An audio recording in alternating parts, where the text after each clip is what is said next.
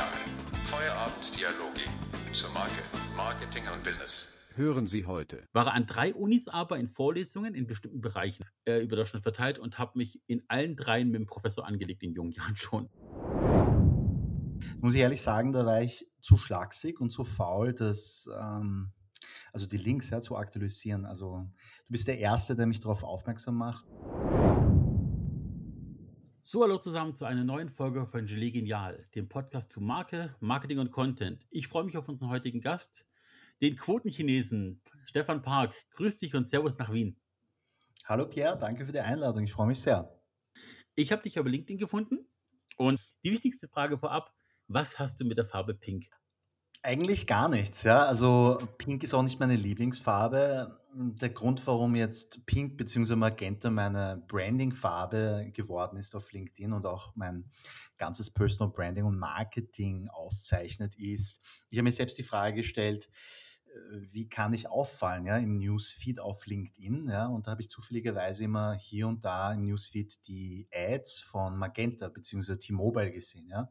Und die Mhm. sind ja immer pink und die sind immer so hervorgestochen. Und da habe ich mir gedacht, das klaue ich, das mache ich auch. Und ähm, deswegen habe ich pink als meine Markenfarbe ausgesucht. Alles klar, ich dachte, da kommt jetzt eine Wahnsinnsgeschichte von pinken Hemden in Korea gekauft. Ich, ich war neugierig, was da kommen würde. Gut, Mhm. ja, was mich zum nächsten Punkt bringt. Du hast auf deiner Website stehen, Quotenchinese, weil Quotenkoreaner scheiße klingt. Das finde ich ziemlich genial. Wobei ich mit Quotenkoreaner, das wäre noch, da stolperst du drüber, weil Quotenchinese ist so der Quotenschwarze, der Quotenchinese, da ist natürlich ein bisschen Rassismus mit drinnen, aber in Österreich steht man ja anders dazu als wir Deutschen, die ja damit ein Problem haben. Mhm. Aber ähm, der Quotenkoreaner wäre natürlich noch neugieriger gewesen, weil einfach so ungewohnt. Also ich gehe davon aus, du bist Südkoreaner, ne? gehe ich stark von aus. Genau, meine Eltern kommen beide aus Südkorea, richtig. Und wie verschlägt es einen dann nach, nach Wien? Erzähl mal. Also ich bin in Wien geboren und aufgewachsen. Ja. Also ich bezeichne mich ähm, so albernerweise auch als Banane, ja, außen gelb und innen weiß. Möchte ich damit sagen? Meine Mentalität ja, ist wienerisch durch und durch. Ich fühle mich mehr als Wiener als als Koreaner. Ich sehe zwar wie ein Asiate aus, ich bin biologisch, genetisch 100% Koreaner, aber von der Mentalität her, vom Schmäh her, von, ähm, von meiner Persönlichkeitsstruktur ja, bin ich schon viel mehr Wiener als Koreaner.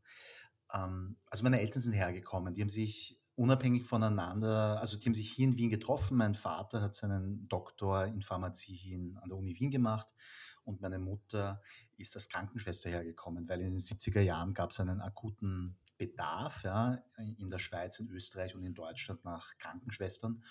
Und ähm, ja, dann ist meine Mutter hergekommen und die haben sich dann hier kennen und lieben gelernt und haben dann beschlossen, dass sie dann in Wien bleiben.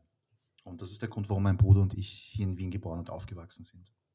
Sehr gut, weil ich wollte mich ein bisschen mehr über dich informieren. Ich bin normalerweise gut vorbereitet, aber es war nicht, gar nicht so einfach, sich über dich zu informieren, weil ich eigentlich nur die Ergebnisse finde, die man von dir finden soll. Das machst du sehr geschickt, prinzipiell. Also ich habe Mhm. natürlich Interviews gefunden und Podcasts gefunden, deine Mhm. Webseiten wie der Imperator und eben auch die normale Webseite. Übrigens, an dieser Stelle, ich sage das gerne mal live und das ist vielleicht ein bisschen gemein, ich wollte mir deine Referenzen nochmal genauer anschauen auf der Mhm. pinken Seite. Mhm. Die gehen nicht, die führen ins Niemandsland. Ja, stimmt. Ja, die habe ich äh, für eine lange Zeit nicht aktualisiert. Jetzt wird gerade auch meine Website neu programmiert. Ja, also die wird, äh, die wird in Zeiten, also zeitnah ausgetauscht. Und muss ich ehrlich sagen, da war ich zu schlaksig und zu faul, das, ähm, also die Links ja, zu aktualisieren. Also du bist der Erste, der mich darauf aufmerksam macht und äh, da klopfe ich mir selber auf die Finger. Also danke dafür, Pierre. Ja, äh, war zu meinem Nachteil. Ich hätte gern ein paar Sachen gelesen. Aber ja, gut, hole ich nach bei Gelegenheit. Vielleicht, wenn die Folge live geht, ist die Seite auch schon live, die neue. Mal Mhm. gucken. Gut, ich würde jetzt kurz ein kleines Fenster bereitstellen. Stell dich einfach mal insgesamt vor in deinem Businessfeld, was du machst, damit die Leute ein bisschen mehr über dich erfahren. Ja, sehr gerne. Also ich nenne mich äh, selbstironisch Quotenchinese aus Österreich, ja, und ich bin Copywriter beziehungsweise Werbetexter, ja. Ähm, ich nenne mich auch LinkedIn Imperator, ja, das ist auch ein bisschen Selbstironie drinnen, äh, weil ich LinkedIn Marketing, Content Marketing auf LinkedIn kann, ja. Das hat sich sehr organisch natürlich entwickelt. Ähm, was ist Copywriting? Copywriting ist Verkauf in schriftlicher Form. Also meine Brüder und Schwestern sind ähm, die Sales-Leute, die Vertriebler, die sprechen für ihr Geld. Und ich als Copywriter, ich als Werbetexter, ich schreibe für mein Geld. Also meine Texte äh, haben das Ziel zu verkaufen. Ja, das sind Texte für die Website, das sind Produktbeschreibungen, auf Amazon beispielsweise Ads, äh, Text auf Broschüren, Text auf Plakaten, Slogans, ähm, ein Videoskript für den Imagefilm des Unternehmens. Ja, also das sind alles Texte, die ein Ziel haben, und zwar zu verkaufen. Ja, und das ist der wesentliche Unterschied zu sogenannten Content Writern ja, oder Artikelschreibern oder Editoren. Deren Ziel ist es, Content zu schreiben, Texte zu schreiben, die informieren primär, die das Ziel haben, langfristig Vertrauen aufzubauen. Und meine Texte sind sehr zielgerichtet darauf ausgelegt, mehr Umsatz zu generieren, kurzfristig. Und das ist der Grund, warum ich als Copywriter, ich als Werbetext um ein Vielfaches mehr verlangen kann, kann also ein höheres Honorar ähm, verlangen kann als beispielsweise ein Content Editor oder ein Artikelschreiber. Mhm. Jetzt haben wir bei uns im Team bei B2B ähm, natürlich auch Copywriter und Co., wobei wir stark unterscheiden zwischen Copywriting und Konzeptioner. Ich weiß nicht, wie das in Österreich ist, ob der Konzeptioner bei euch überhaupt ein tragendes Element ist. Ja, absolut, ja. Interessanterweise, es kommt immer darauf an, in welchem Kontext du redest. Ja, wenn du im Kontext der, einer Werbeagentur redest, gibt es auch eigene Konzepte. Ja. Interessanterweise sind Konzept und Copywriter oft eine Person, aber nicht immer. Mhm. Und ähm, ja, also ich bin nicht in einer Werbeagentur, also ich bin komplett selbstständig, ich bin Unternehmer, ich bin Selbstständiger, ich bin Freelancer, ja, je nachdem, in welcher Rolle man mich selber sehen möchte oder wer meine Kunden sind. Und äh, ich sehe mich primär als Copywriter. Genau. Mhm. Gut. Ich habe auch schon gemerkt, also dein, dein, Stil ist schon sehr provokant. Also du, du spielst wirklich mit Worten, du spielst mit Meinungen, du spielst auch mit Klischees natürlich. Ähm, das ist mit Sicherheit ein Teil auch, der in die Wiege gelegt wurde. Ich denke, dieses Selbstbewusstsein, dieser Humor ist ein gewachsenes Element. Ähm, das, also ich kann zumindest bei mir sagen, ich war früher als Kind sehr introvertiert und habe dann ähm, eigentlich mir dieses ganze provozierende, äh, herausgehende, extrovertierte, fast schon amerikanisch sich selbst verkaufende angewöhnen müssen. Und so mhm. eine Art Überlebenstrieb. Ich weiß es nicht, ich will dich jetzt nicht zwingen, darüber was zu sagen zu dir, aber ich kann mir vorstellen, dass viele von Training war. Gab es da bei dir einen, einen Moment in der, in der frühen Jugend oder in der Ausbildung, wo du gesagt hast, das ist genau dieser Stil, diese, dieses voll auf die Zwölf, dieses Rausgehen, war ein ausschlaggebender Punkt oder ist es nur über die Zeit gewachsen bei dir? Puh, ich würde sagen, ähm, meine Freunde hatten einen großen Einfluss darauf, also meine Wiener meine wienerischen Freunde, ja. Ich habe einen ähm, also wir haben viel Zeit miteinander verbracht, ja, und ich liebe meine Freunde über alles und die sind alle sehr outgoing, die sind die sagen, die die die nennen die Dinge beim Namen, ja, ohne und, äh, sind alles straighte Typen, ja, wirklich alle Mhm. geradlinig.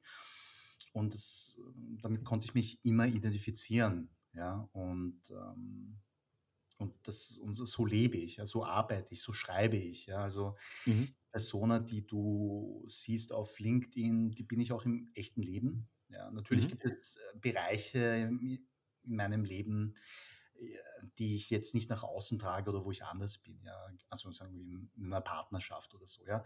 Aber im Großen und Ganzen bin ich der, der ich bin. Ja, also ich, ich switche keine Rollen oder so. Ja. Und damit bin ich eigentlich bisher sehr gut gefahren, was meine Positionierung und was meine Personal Branding Strategie betrifft, ja, im weitesten Sinne.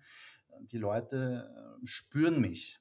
Ja, die Leute spüren, dass da eine echte Person dahinter ist, mit Persönlichkeit, die die Dinge beim Namen nennt, die keine Angst hat, auch ähm, kontroversiell rüberzukommen. Ja. Und ja. das, also das Feedback, das ich bisher erhalten habe von meinen Kunden und von meiner Community und den Followern ist, dass sie das sehr anspricht, dass es sehr erfrischend ist, ja. Ja, auf jeden Fall. Also tatsächlich irgendwie, das ist ja auch eine regionale Sache oder eine, sagen wir mal, eine europäische Sache. Dieses Understatement, dieses Below-the-Line-Laufen, ähm, auffallen, ja, aber wenn nur fundiert und co., das ist so eine Art, die Typen wie dir und mir entgegenspielen und wo man dann einfach positiv und erfrischend auffällt, weil man diese, dieses Self-Selling, ähm, dieses amerikanische einfach kultivieren kann hier ich habe das auch früher bei Bewerbungen gemerkt oder einfach auch im Marketing von uns selber jetzt, dass du, wenn du wirklich knallhart sagst, ähm, ja klar, können wir und machen wir und da sind wir die Besten drin und ähm, nee, das ist scheiße, das können wir auf keinen Fall. Die Sachen beim Namen nennen ist im Österreicher noch eher gegeben als im Deutschen. Und bei uns ist es wirklich so, du fällst auf mit einer klaren Meinung, mit einer klaren Haltung, die in anderen Ländern halt eher der Alltag ist. Da wäre alles andere wäre untergehen. Ist eine tolle Sache. Was mich auf den nächsten Punkt bringt, ist dieses Du selbst sein, dein, dein Typus durchboxen. Wie machst du das, wenn du jetzt zum Beispiel, ich habe gelesen, du schreibst auch Reden für andere Leute? Und Mhm. wie machst du das dann, wenn du eine, eine andere Person, die halt eventuell nicht so tickt, der was schreiben muss, die coachen musst für eine Rede oder wenn du irgendwie halt einfach dieses, dieses Reinfühlen in einen anderen Stil, wie gehst du davor? Naja, es ist ganz einfach. Ich beginne mit einem persönlichen Gespräch, ja, auf Zoom und dann reden wir so eine halbe Stunde oder manchmal auch eine Stunde oder länger. Und ähm, da lasse ich die meiste Zeit ja den Kunden reden oder die Kunden reden. Ja. Also es geht darum, dass ich äh, die Person kennenlerne, wer sie ist. Äh, Ich, ich nehme jeden, je- jeder meiner Gespräche auf ja, für Internet-Dokumentationszwecke, das, damit ich mir das nachher noch ansehen kann. Mhm. Und, ähm, und ich analysiere, ja, während ich mit der Person rede oder während ich der Person zuhöre, wer sie ist, ja, was da wichtig ist, wie sie spricht, was sie spricht, welche Worte sie verwendet, ja, welche Mimik und Gestik sie an den Tag legt, ähm, wie ihre Persönlichkeit ist. Ja. Also so spüre ich die Leute und das versuche ich dann halt in den Texten, wenn ich jetzt beispielsweise eine Rede schreibe für eine Person ja, oder eine Positionierung herausarbeite oder ein LinkedIn-Profil entwickle, etc. etc. Ja, das versuche ich dann halt äh, auf, in, in meinen Texten halt zu übersetzen ja, für den Kunden. Also es, es geht darum, ja, dass ich keine Kopie, also dass ich meinen Stil jetzt nicht auf meine Kunden aufoktroyiere, das ist ja nicht Sinn der Sache, ja, sondern dass ich so schreibe, wie wenn die Person, wenn, wie meine Kunden sprechen würden. Ja, und darum geht Ja. es. Ja, genau, das ist nämlich der große Punkt, weil ich weiß, also jetzt bei einem LinkedIn-Profil oder bei einem Copywriting für eine Broschüre oder für eine Kampagne, das ist eine Sache, da ist ein bisschen gefühlt, ich nenne es bei uns immer, oder wenn ich Sachen schreibe, äh, Mental äh, oder Method Acting, bloß eben nicht im Sinne von Schauspielerei, sondern im Sinne von Schreiben. Also ich, ich versuche, würde ich für die Person zu denken, für die Person zu fühlen, für eine Rolle sozusagen vorbereiten, was, was du in anderen Worten gesagt hast. Mhm. Aber bei Reden ist es halt immer schwierig, weil eine Rede musst du irgendwann ja auch mal aufbrechen. Du musst bestimmten Duktus aufbrechen, du du solltest ja auch einen gewissen Humor an den Tag legen oder bestimmte Übergänge, die einfach nicht auf der reinen Tonspur funktionieren, sondern irgendwie mit Pausen, mit Interaktionen funktionieren. Mhm. Da müssen ja Menschen entweder dafür geboren sein oder sie müssen hart dafür kämpfen. Und wenn du eine Rede schreibst, möchtest du ja auch, dass die erfolgreich ist. Und dann ist ja immer die Frage, wie kriegst du Menschen im Coaching dann dazu, dass die auch bei einer Rede insbesondere jetzt mal so funktionieren, dass sie sich selber wohlfühlen, aber eben auch das Ganze nachher als erfolgreich gewertet wird im Feedback. Naja, wir machen dann Trainingssessions. Also der Prozess sieht dann so aus bei einer Rede. Also wir reden zuerst mal, wir haben das Erstgespräch, ja. Und der Kunde erzählt mir dann, also erzählt mir, was ist der Kontext, ja, wer ist das Zielpublikum, was ist, welche Ziele möchte er erreichen mit der Rede, ja, was ist der Call to Action unter Anführungszeichen. Und, ähm, und dann stelle ich halt dem Kunden halt viele Fragen. Ja, also Mhm. ich versuche quasi interessante Geschichten aus ihm zu extrahieren. Ja, und dann mache ich dann halt den ersten Entwurf ja, für die Rede und äh, ich habe immer einen Storytelling-Ansatz. Also ich schreibe quasi Geschichten für den Kunden, die er dann einfach weitererzählen soll. Ja. Aber dabei ist es wichtig, dass er kein Skript hat, ja, sondern er soll sie einfach so erzählen, als würde sie seinem besten Freund oder seiner besten Freundin erzählen. Ja, Ja. wirklich. Also, das ist der beste Ansatz. Ja. Und dann treffen wir uns vielleicht ein paar Mal, ja, bis das sitzt, bis ich ihn fühle. Und, und dann sage ich mir, du bist bereit ja, und du kannst jetzt performen. Und das funktioniert. Ja, es ist, es ist nochmal, es ist Mhm. nicht Rocket Science. Es geht einfach darum, ja, ähm, die richtigen Worte zu finden ja, und in einer Art und Weise zu sprechen, die die Leute emotionalisiert, ja, die die Leute abholt. Ja. Ja. Und ich muss ehrlich sagen, ich habe äh, intuitiv, also ich habe diese Intuition für Sprache, ich habe das nicht wirklich gelernt oder so. Ja. Ich habe mir jetzt keine, äh, nicht äh, zig Bücher reingezogen und das dann versucht zu analysieren und dann umzusetzen. Mhm. Ich habe einfach diese Intuition. Ja. Ich habe selber gemerkt, dass ich in der Schule war oder wenn ich in einem Seminar war und der Vortragende oder der Lehrer war nicht klar oder ich habe es nicht verstanden, dann hat mich das unglaublich frustriert. Ja. Ja. Ähm, und aus dieser Frustration heraus habe ich äh, immer selbst beschlossen, dass ich das besser mache. Oder ich habe mir selbst immer gedacht, ich kann das besser als der Lehrer oder ich kann das besser als der Vortragende. Ja. Das, wie gibt es das, dass der dafür Geld bekommt, ja, und jetzt meine und die, die Zeit halt von allen den anderen Zuhörern und Teilnehmern verschwendet, das gibt es ja nicht, ja. Und ähm, aus diesem Mindset heraus, ja, dass man das besser machen kann und muss und dass man diese Verantwortung hat gegenüber seinen Zuhörern beziehungsweise Lesern, coache ich halt meine Kunden. Ja. Ja, dieses, dieses, dieses Autodidaktische, das du da im Grunde erwähnt hast, dieses Selbstbeibringen, ist gefühlt eh immer eher zum Erfolg verdammt, als wenn du es nachlernen musstest. Also ein, ein Student muss ja lange Zeit, also ich weiß aus dem grafischen Gewerbe, ich war ähm, immer dagegen, selber zu studieren, war an drei Unis aber in Vorlesungen in bestimmten Bereichen, Marketing etc., äh, über Deutschland verteilt und habe mich in allen dreien mit dem Professor angelegt in jungen Jahren schon. Also Mhm. ähnliches Prinzip, weil ich denke so, die Leute lernen veraltetes, altmodisches Wissen, kriegen gute Klausuren, weil sie Sachen nachplappern, weil sie glauben, dass es dann richtig gehalten wird und werden dann auf die Menschheit losgelassen, um etwas Mhm. zu sagen, was einfach nicht mehr stimmt. Und dann fangen nochmal bei Null an, obwohl sie einen Studienabschluss haben, teilweise mit Bachelor oder Master. Und das ist sehr schade. Und ich finde deine Art und Weise, dieses autodidaktische, einfach zu sagen, ich kann das besser, ich muss nur rausfinden, wie, und das lerne ich mit der Zeit, um Vielfaches besser. Und dieses ganze Emotionentexte reinkriegen, ist, glaube ich, auch eine Sache, die du nicht wirklich lernen kannst ab einem bestimmten Punkt. Du musst dafür eine Prägung haben. Wir haben zum Beispiel einen Konzeptioner, der sehr erfolgreich ist, der hat auch für Bosch gearbeitet und solche Sachen. Und der ist eigentlich Punkrock-Musiker in seiner Freizeit. Also er spielt Gitarre, macht äh, klassischen ähm, Singer-Songer-Content im Bereich Punkrock. Und ich habe mal einen Live-Auftritt gesehen, der ist eine ganz andere Person, wenn er auf der Bühne ist, aber er ist ein extrem guter Konzeptioner und kann sehr gut Konzeptionen machen. Äh, trotzdem ist es eine Leidenschaft versus den Beruf und es hat sich verbunden an einem bestimmten Punkt. Und deswegen ist das geworden. Wie jetzt eine Frage, die etwas vielleicht äh, ungewöhnlicher ist es gibt ja immer verschiedene Schreibstile, die man hat. Ne? Es gibt diese persönliche Ebene, also so Sachen wie Texte für IKEA zum Beispiel.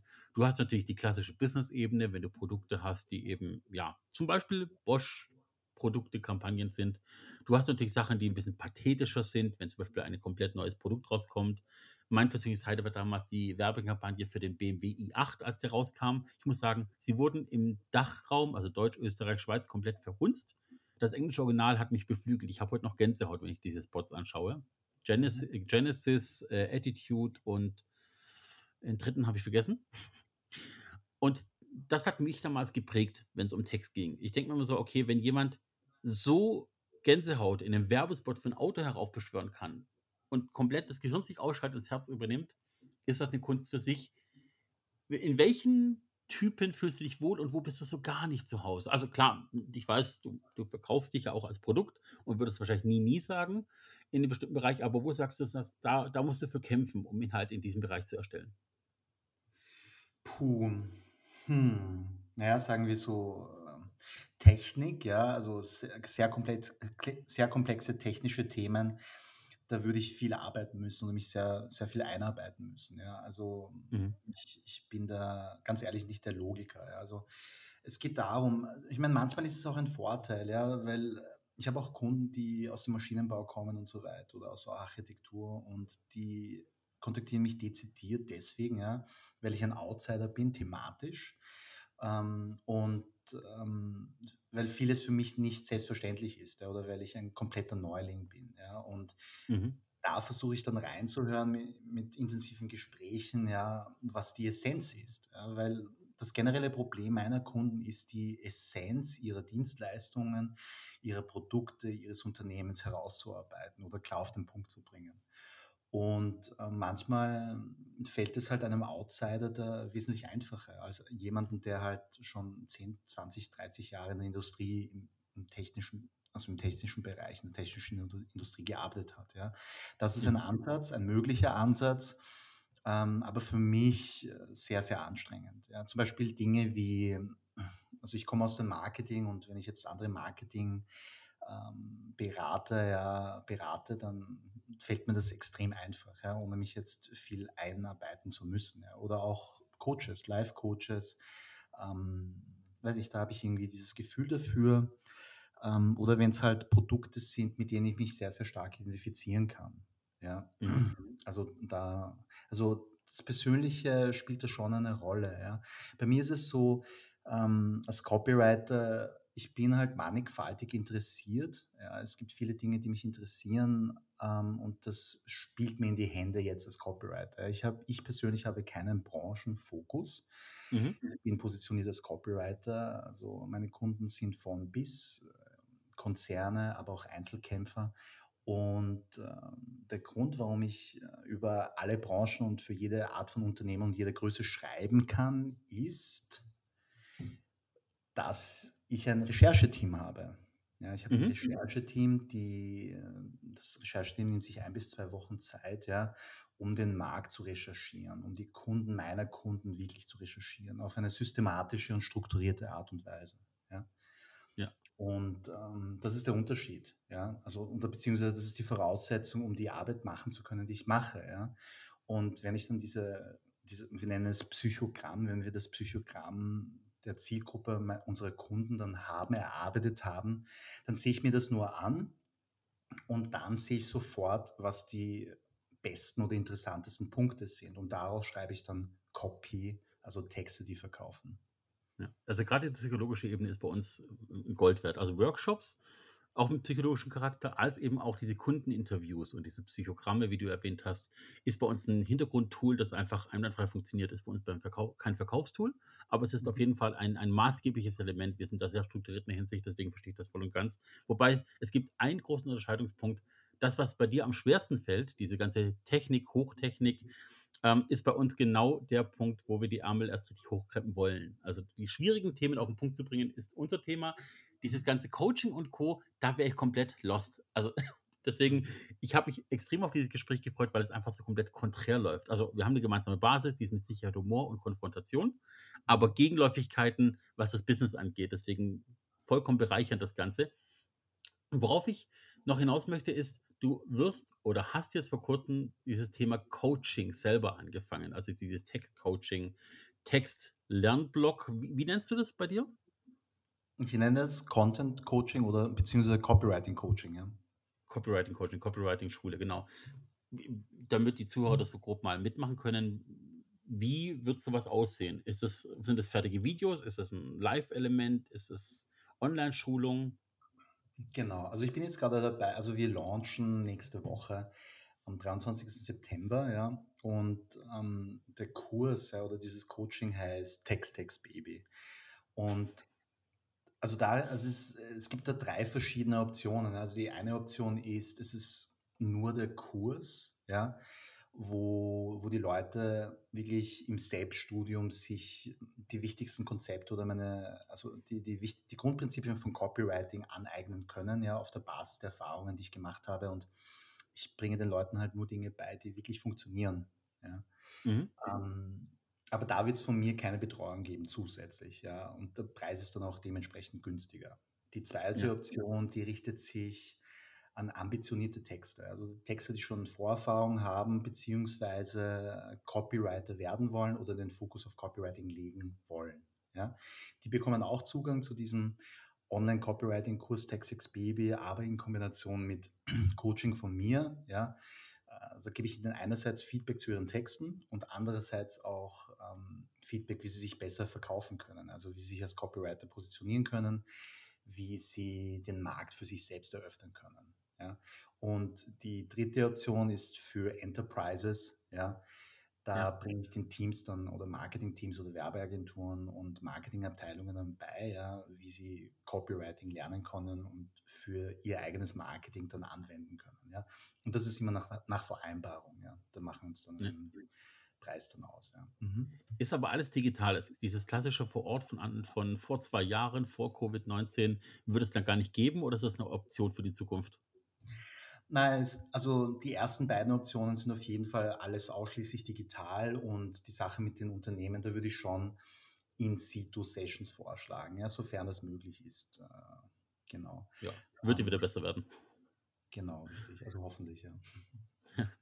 Gut. Aber wie, wie gehst du um, wenn du jetzt in deinem Texter-Coaching, also bereits ambitionierte Texter-Coaching, vier Leute hast, die alle auf LinkedIn dich kennengelernt haben und alle auf LinkedIn ihr Profil aufbauen wollen und die sollen sich aber noch unterscheiden? Also ich stelle mir das schwierig vor, weil du ja dann auch Ratschläge gibst, die dann unisono auf alle zutreffen würden, weil das sind alles ambitionierte Texte, vielleicht verschiedene Ausprägungen, aber da ist ja auch so ein bisschen immer so, man legt ja Herzblut rein. Und bei vier Leuten das gleiche Herzblut reinlegen, die alle das gleiche machen, aber sich unterscheiden sollen, wird irgendwann, ja, heikel, oder? Ja, klar.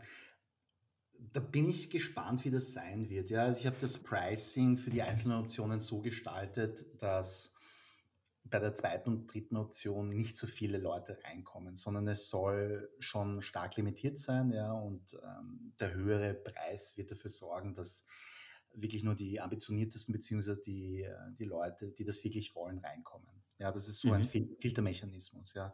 Ähm, die, die, die erste Option, wo ich nur den Online-Kurs anbiete und der wird auch wirklich vergleichsweise sehr, sehr günstig sein. Der ist wirklich für die Masse ausgelegt, ja, für Personen, die sich meine Dienstleistung noch nicht leisten können, ja, also mit mir direkt zusammenzuarbeiten, aber trotzdem ähm, besser werden wollen, ja, Ja. und, äh, und, und das Bedürfnis haben, also äh, nicht anders können, ja, äh, selber ihr Marketing zu machen, ja, und genau darauf, also für die Selbstumsätze ist der Online-Copywriting-Kurs ausgelegt, ja. Ähm, ich Mhm. versuche da wirklich alle, also möglichst viele Leute und Segmente abzuholen, ja. Ähm, natürlich ist es das Beste, ja, wenn jeder mit mir eins zu eins arbeiten könnte, ja, aber das ist nicht realistisch, ja. Ähm, das ist leider nicht realistisch. Und äh, ich versuche den Leuten Pointer zu geben, ja, die sie sofort selbst umsetzen können. Viele Leute werden in der Lage sein, das wirklich toll zu machen und ihren eigenen Stil zu entwickeln. Aber Ja. viele Leute werden es auch nicht schaffen. Ja, ich bin da komplett realistisch. Also ich werde jetzt nicht behaupten, der Kurs äh, wird äh, dazu führen, dass alle, ja, jeder, der das macht, ähm, ein Copywriting-Star wird. Das, das wäre auch nicht seriös. Ja? Ja. Ähm, also ja, also wie gesagt, ich äh, sehe da schon meine Verantwortung, das beste Produkt ja, zu entwickeln und, und äh, den Leuten in die Hand zu geben. Ähm, aber gleichzeitig muss man auch realistisch sein. Ja? Also ich, ich brenne für das Thema, ja. Und Ja. die Luxusvariante ist, wenn ich wirklich eins zu eins mit jedem arbeite. Es gibt äh, kurze Feedback-Schleifen. Ich gebe auf jeden Text, den ich sehe, täglich Feedback. Aber das ist nicht möglich. Ja. Und mein Ja. Ziel ist es, also meine Mission ist es, ja, äh, so vielen Menschen wie möglich meine Erfahrungen weiterzugeben. Und dann liegt es wirklich an den Menschen, dass sie in die Umsetzung kommen. Ja. Ja. Das ist das A und O. Du limitierst dich aber letztendlich, also die Skalierung von, von deinem Vorhaben ist ja in der Tag auf 24 Stunden. Also es gibt eigentlich ab bestimmten keine Skalierung mehr. Du limitierst dich ja auch auf exzessive Art und Weise, weil du ja dahinter steckst in kompletter. Also deine Erfahrung kannst du ja nicht eins zu eins an einen Mitarbeiter weitergeben, der dasselbe nachmachen könnte. Das heißt, du bist gut bei Online-Dingern klar. Die Leute schauen Videos an, haben Zugang dazu, ist fertig. Da können natürlich einige reinkommen, aber im obersten Bereich limitierst du dich ja an einen bestimmten Punkt. Genau. Mhm. Okay, ich habe noch zwei Fragen, die ein bisschen out of the box sind und ich bin gespannt, was deine Reaktionen sind. Die, fangen wir mit der einfacheren an. Wie willst du, also du hast vor kurzem, habe ich ein Video von dir gesehen, wo du gesagt hast, du hast jetzt die ersten Aufnahmen gehabt und warst eigentlich mit dir ein bisschen stinkig, weil du eben so ein bisschen, ja, beckig daherkommst, ne? so Mhm, Pfundskerl halt, wie man in Bayern sagen würde. Ähm, und du hast dir vorgenommen, du freust dich schon darauf, die zukünftigen Videos zu sehen, wo du dann abgenommen hast. Was ist dein Plan?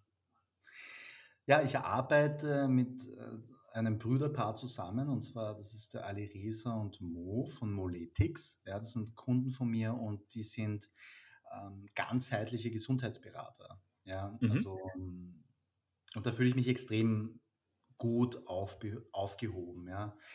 Ähm, und das wird ein, ja, das wird ein Prozess, sehr intensiv äh, und, und die holen mich wirklich ab, ja, sowohl psychologisch als auch phy physiologisch. Mhm. Ähm, und ich bin da komplett offen, ich gebe mich denen komplett hin, ich vertraue den beiden 100 Prozent. Ja. Mhm.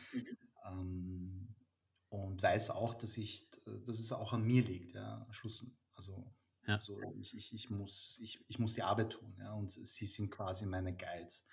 Ähm, aber wir beginnen jetzt mit der Arbeit. ja. Also es beginnt dann halt äh, Anfang Oktober ja, 2021. Bis dahin äh, muss ich noch viel arbeiten und dann bin ich auf Urlaub. Aber im Oktober beginnen wir dann mit der Arbeit. Und ich kann es nicht erwarten. Ja, ich, ich äh, freue mich wieder auf das Gefühl, mich wirklich wohl in meiner Haut zu fühlen. Ja, das ist schon so lange her. Und ich Ja. bin ganz ehrlich so ein emotionaler Esser. Ja, also ich esse, wenn mir langweilig ist, ich esse, wenn es mir nicht gut geht, ich esse, wenn ich mich belohnen möchte. Ja.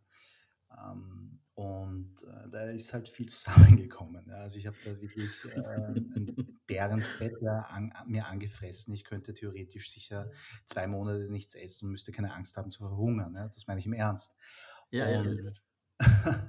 Du, ich, genau. ich, ich muss sagen, für die, die mich auch nicht persönlich kennen, sondern bloß vom Podcast kennen, ich darf das fragen, weil ich stand bei 130 Kilo, Mhm, mhm, bin jetzt aktuell, Stand heute wieder gemessen, 116,3, mhm, arbeite mich auch selber runter, nutze aber dafür bloß eine App und der Rest ist einfach bloß so, mit drei Kindern und Frau ist es manchmal schwierig, so diese ganzen Linien einzuhalten, dann kommt die Arbeit dazwischen, dann fällt wieder das Fußballtraining aus, weil irgendwie ein Kundentermin dazwischen kommen ist, jetzt ist bei mir die mhm. Schilddrüse hinüber, also läuft alles außen vor, deswegen ist es für mich ein interessanter Fakt, wie du runterkommst. Jetzt habe ich natürlich bei dir kein Verhältnis zur Körpergröße und äh, allem drum und dran, bei, ich stehe beim BMI von 36,1, also nicht so gesund. Mhm, Und deswegen war es für mich eine Sache, die ich neugierig bin. Ähm, bringt mich übrigens zurück zum Quotenchinesen. Ich, mhm. ich, ich weiß aus eigener Erfahrung von Bekannten, dass Reis jetzt eher so ein typisch Füllmittel für die Europäer ist. Eigentlich im Mhm. Asiatischen isst man weniger Reis, sondern bei Hauptmahlzeiten werden ja viele Fleisch- und Gemüsesachen zu sich genommen. Deswegen passt der Quotenchinese eigentlich gar nicht, oder? Also du hast bei dir auch. Reisfresser auf der Website stehen. Ach so, ja, okay. Aber, aber die, die Frage habe ich jetzt nicht ganz verstanden. Also du, Ja, also also du hast gemeint, dass in Asien tendenziell weniger Reis gegessen wird, oder wie? da- dass Reis eigentlich bloß diese Füllmenge ist, die man halt macht, wenn nichts anderes großartig mehr da ist. Aber eigentlich bei Hauptgerichten, wenn man in der Runde sitzt, sind es ja oft Fleisch- und Gemüsegerichte. Und der Reis ist mehr so, guck mal, da sind die Europäer, hahaha. Also diese typischen Nudelfleisch, Kartoffeln ist ja gar nicht so wirklich euer Thema, wenn man es mal genau nimmt. Egal wo in Asien, ob es Korea, Thailand, ähm, China. Das ist ja eigentlich, oder? Täusche ich mich da komplett Puh, ich würde, ich würde es differenzierter betrachten. Ja, da ist schon was Wahres dran. Sagen wir so, wir essen nicht Reis zu jeder Mahlzeit, ja, Mhm. aber wir essen jeden Tag Reis. Ja, Ja, okay. also, also das Ich stimmt schon. Ich, ich, ich kann jetzt nur aus der Sicht des, äh, des Koreaners reden, ja, und ich habe auch äh, viele Jahre in Taiwan gelebt. Also ähm, ja, also wir essen aber nicht so viel Reis, wie jetzt äh, ein Europäer vermuten la- lassen würde, aber Ja. Reis ist ein Grundnahrungsmittel, ja, also gar keine Frage. Okay, gut, dann bin ich ein bisschen aufgeklärt. Mhm. Okay, dann haben wir das auch geschafft. Das muss ich gerade irgendwie kurz Zeit überbrücken, weil die zweite Frage, die habe ich mir nicht aufgeschrieben gehabt, die kam mir so, die, die würde ich in Vorbereitung treffen. Ähm, stimmt, richtig, jetzt komme ich wieder zurück.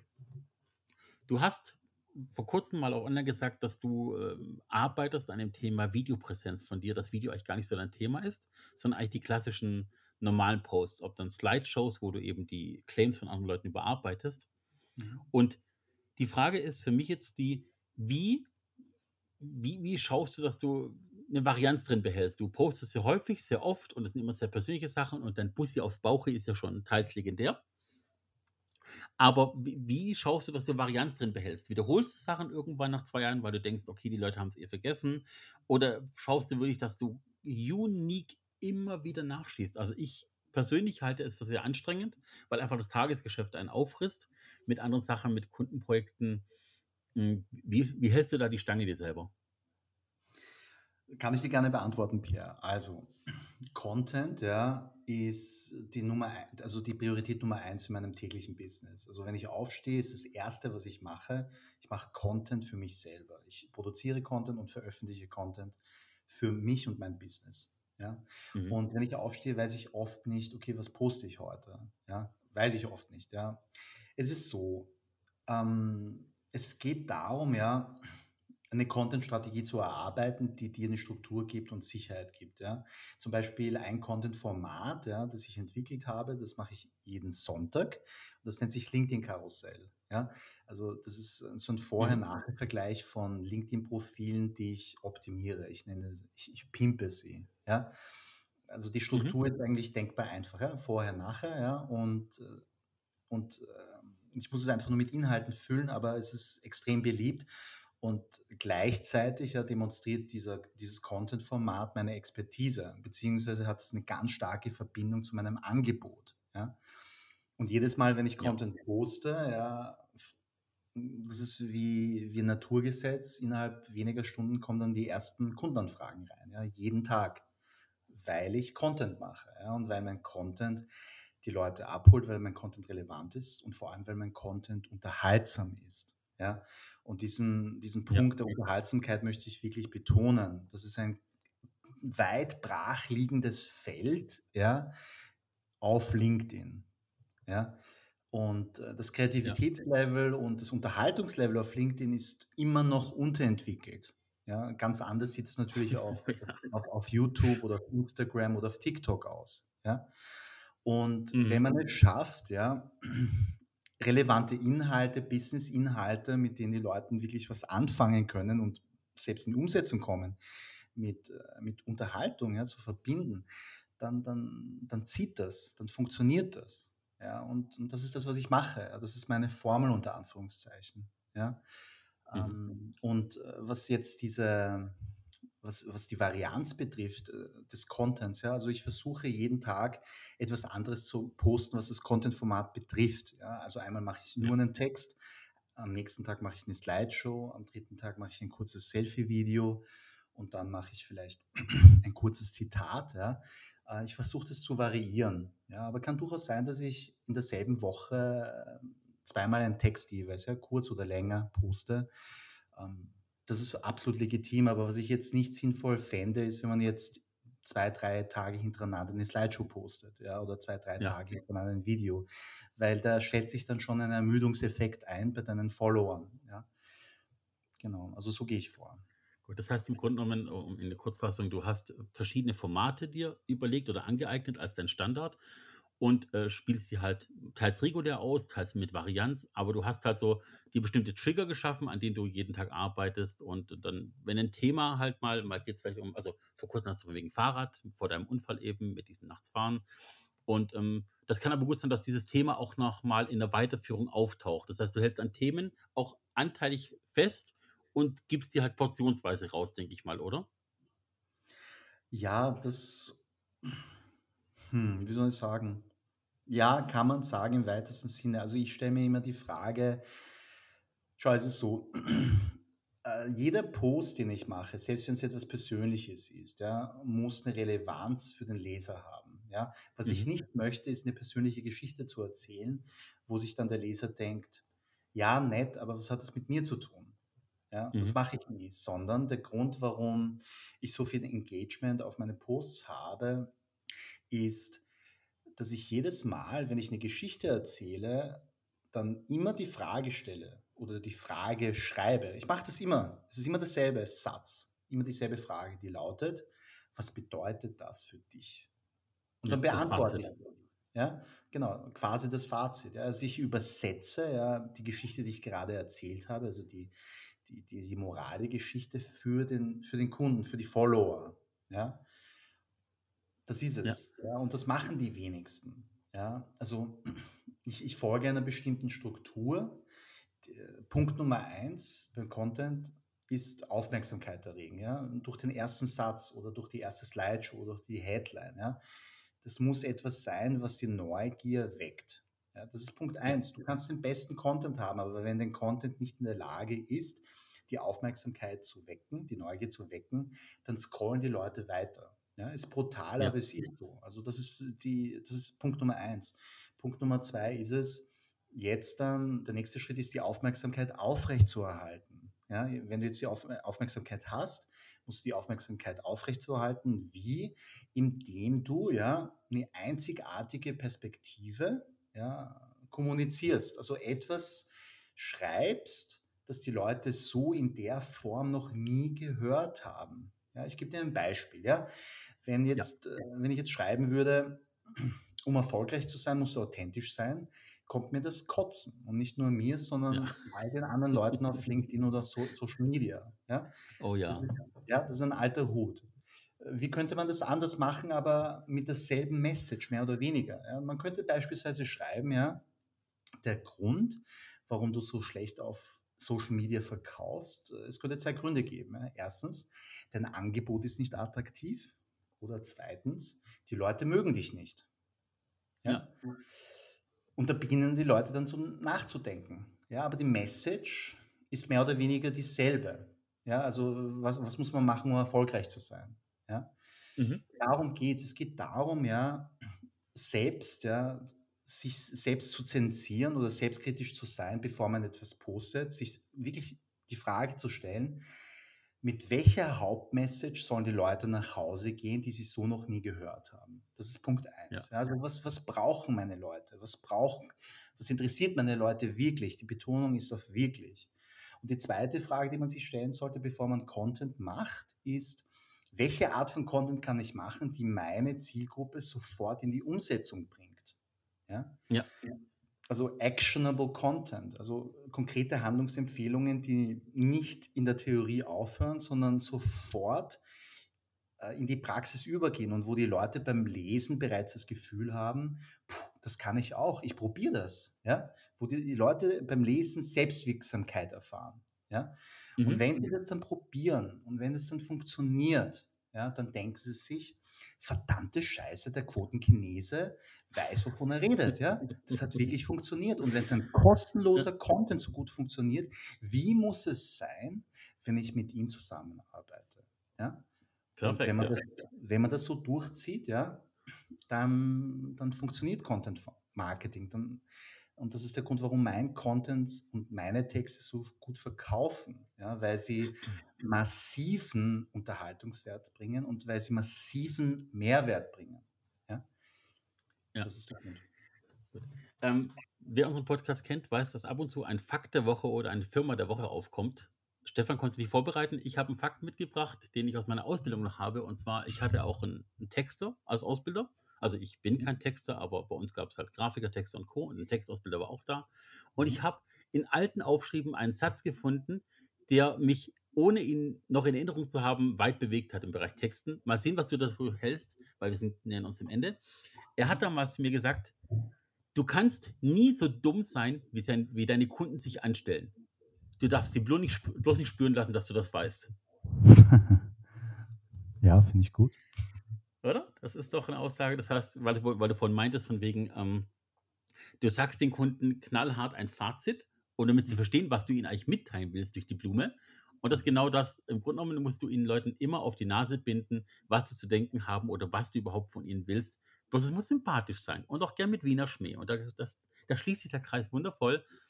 Ich finde es gut, dass du auch Content erstellst, der provokant genug eine, eine Frage, eine Aussage stellt, um relevant zu sein. Und dann lesen die Leute weiter. Und das finde ich wundervoll. Ich hoffe, wir hören noch oft, oft voneinander. Ähm, ich werde von dir auf jeden Fall einiges hören. Ich muss auch sagen, Bussi aufs Bauchi ist ähm, ja wundervoll. Und ähm, wer auch immer eine Anfrage an Stefan Park hat, ähm, er kann sie auch gerne uns schreiben, ihm persönlich schreiben. Wer uns schreibt, schreibt das bitte an gelegenial.b2-bee.de E oder in Wortlaut gelegenial.b2b.de. Was immer ihr macht da draußen, macht es gut, habt Spaß, habt ein frohes Zähneputzen, tolles Nordic Walking, lasst euch das Fahrrad nicht klauen, fahrt nicht mit kaputtem Licht durch die Morgenstunden, Stefan kann ein Lied davon singen. Ich wünsche euch was, einen schönen Tag bis dahin und bis zur nächsten Folge. Danke dir, Stefan. Danke, Pierre. Ciao, Leute.